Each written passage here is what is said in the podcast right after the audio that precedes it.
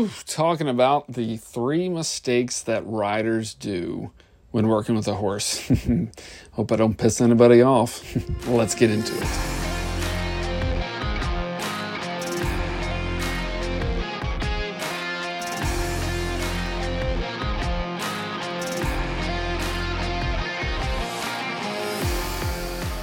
Well, welcome back to the Horse and Home podcast. Today we're talking about the three common mistakes people make when working with a horse. And you know, we need to really focus in on these mistakes because when we realize that most of the mistakes that are happening are generally not the horse's fault. In fact, 90% of all problems with a horse are because the humans involved. So once we start to figure out what these common mistakes are and we can fix them, well, that's when the relationship can get a little bit better. So today we're going over these three common mistakes. Now, mind you, there are plenty more to go around, but these three really can change how the horse starts to think of you. Now, obviously, we're, there's so many things that we can talk about, such as communication style.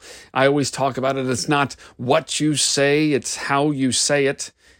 And if that how you say it is off, well, then the entire relationship is off. But today we're not going to get into that. We're going to get into just as a rider, three very common mistakes. So let's start out with mistake number one. Mistake number one is a rider riding defensively. See, a lot of times as we are working with a horse that we know has an issue, we start to anticipate the issue. We start to think that it's going to happen during a certain period of time. In fact, that anticipation starts to build more and more uh, long before something bad could actually happen. And most of the time, because we then ride defensively, we're actually asking the horse to do something wrong. We're encouraging the horse to do something wrong. So the horse starts anticipating. And when that horse starts anticipating, we're literally giving the horse the okay, the green light to do that action that we don't want them to do. And because we ride defensively, we have a tendency to amp them up and make the problem exacerbated. So it seems easy enough to say, well, just don't do it. But instead of just saying don't do it, maybe we should start to think, maybe I should ride on the offensive.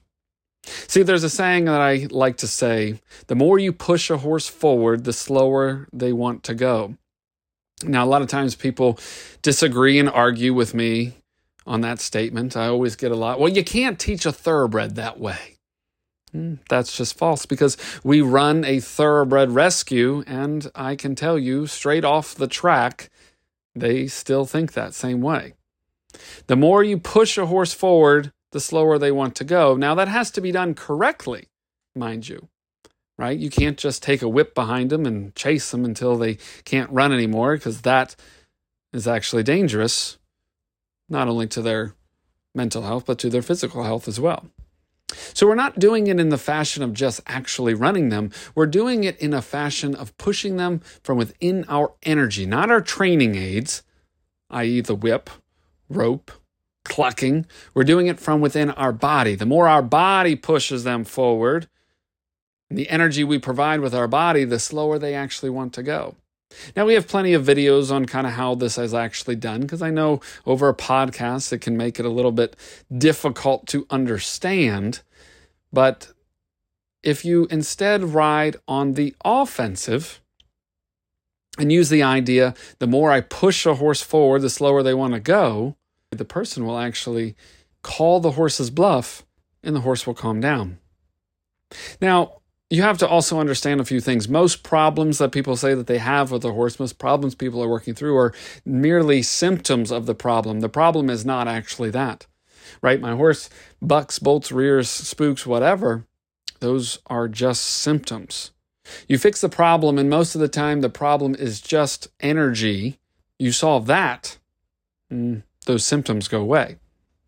And riding offensively is the start to that. Ride as if there is no issue.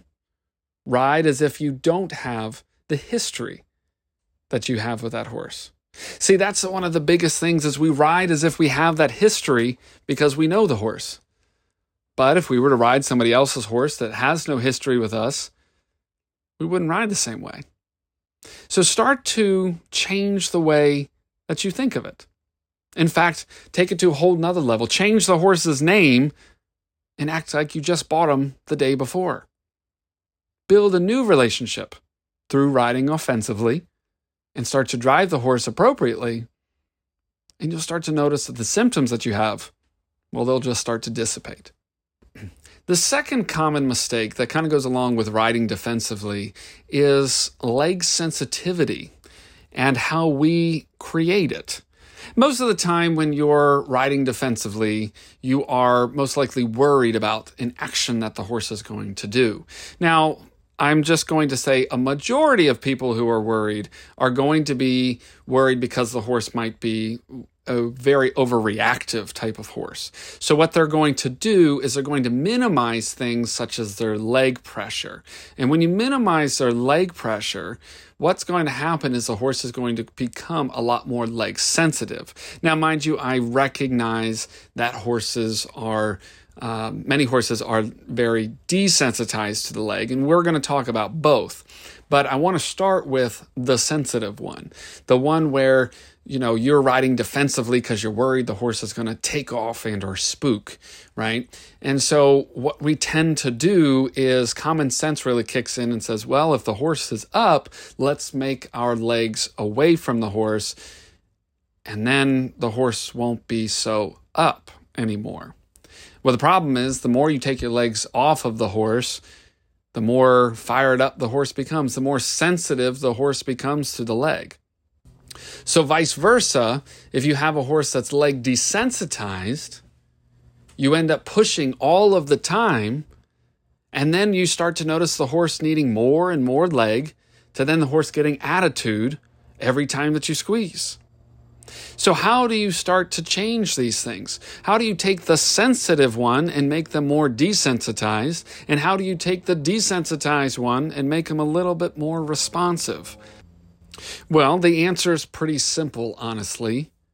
All you need to do is swap how you treat the horse. For a horse that's more sensitive, you need to keep your leg pressure on all the time. Constantly continue to push, constantly continue to drive. That's a great part of that riding on the offensive that we were talking about earlier. The more you keep your legs on, the more desensitized they become. See, horses like to have that leader be a part of kind of helping them know where to go and how to get there and how fast to get there. So they like us to continually drive them the entire time versus just trying to figure it out 100% on their own.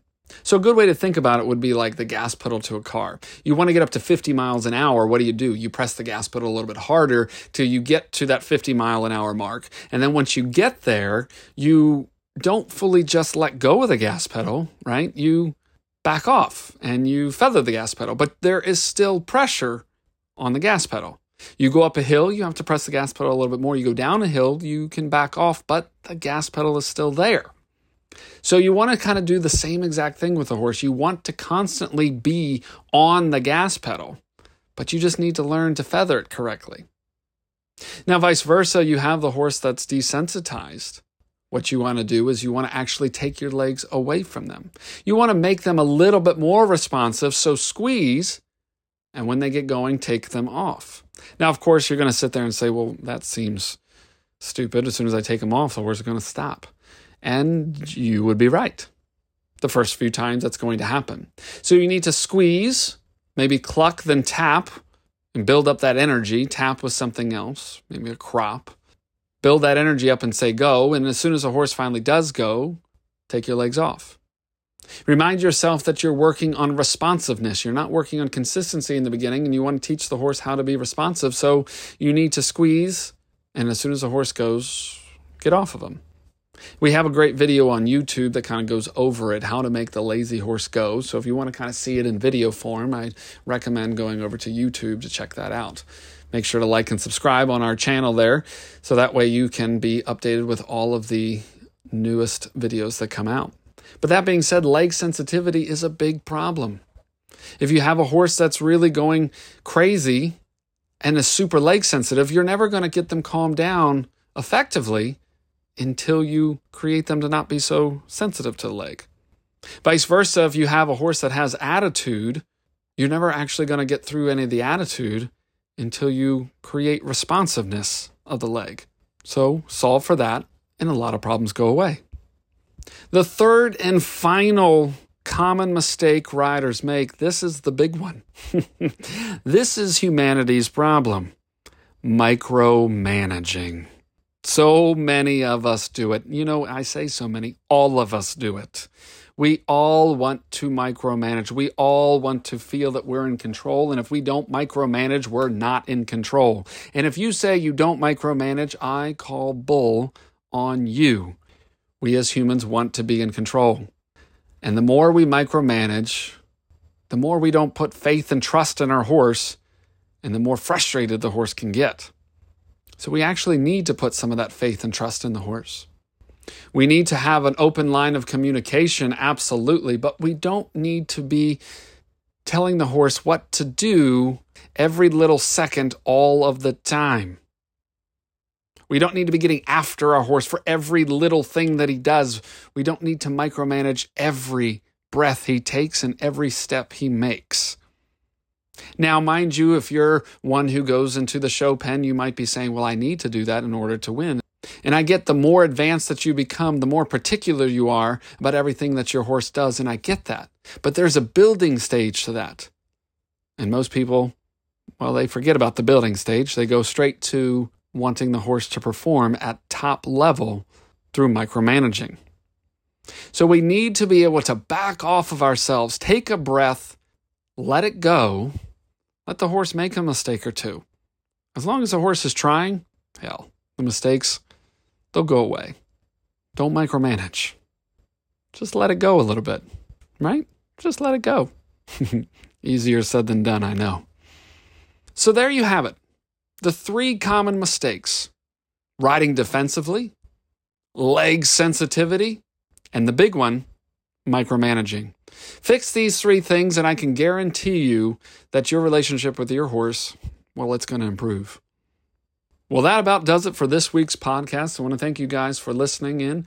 Make sure to give this five star review if you can on Apple Podcasts. Obviously, you're getting this wherever you get your podcasts, but it really helps if you can give us a five stars. If you didn't think that it was five star worthy, hell, just don't leave a review.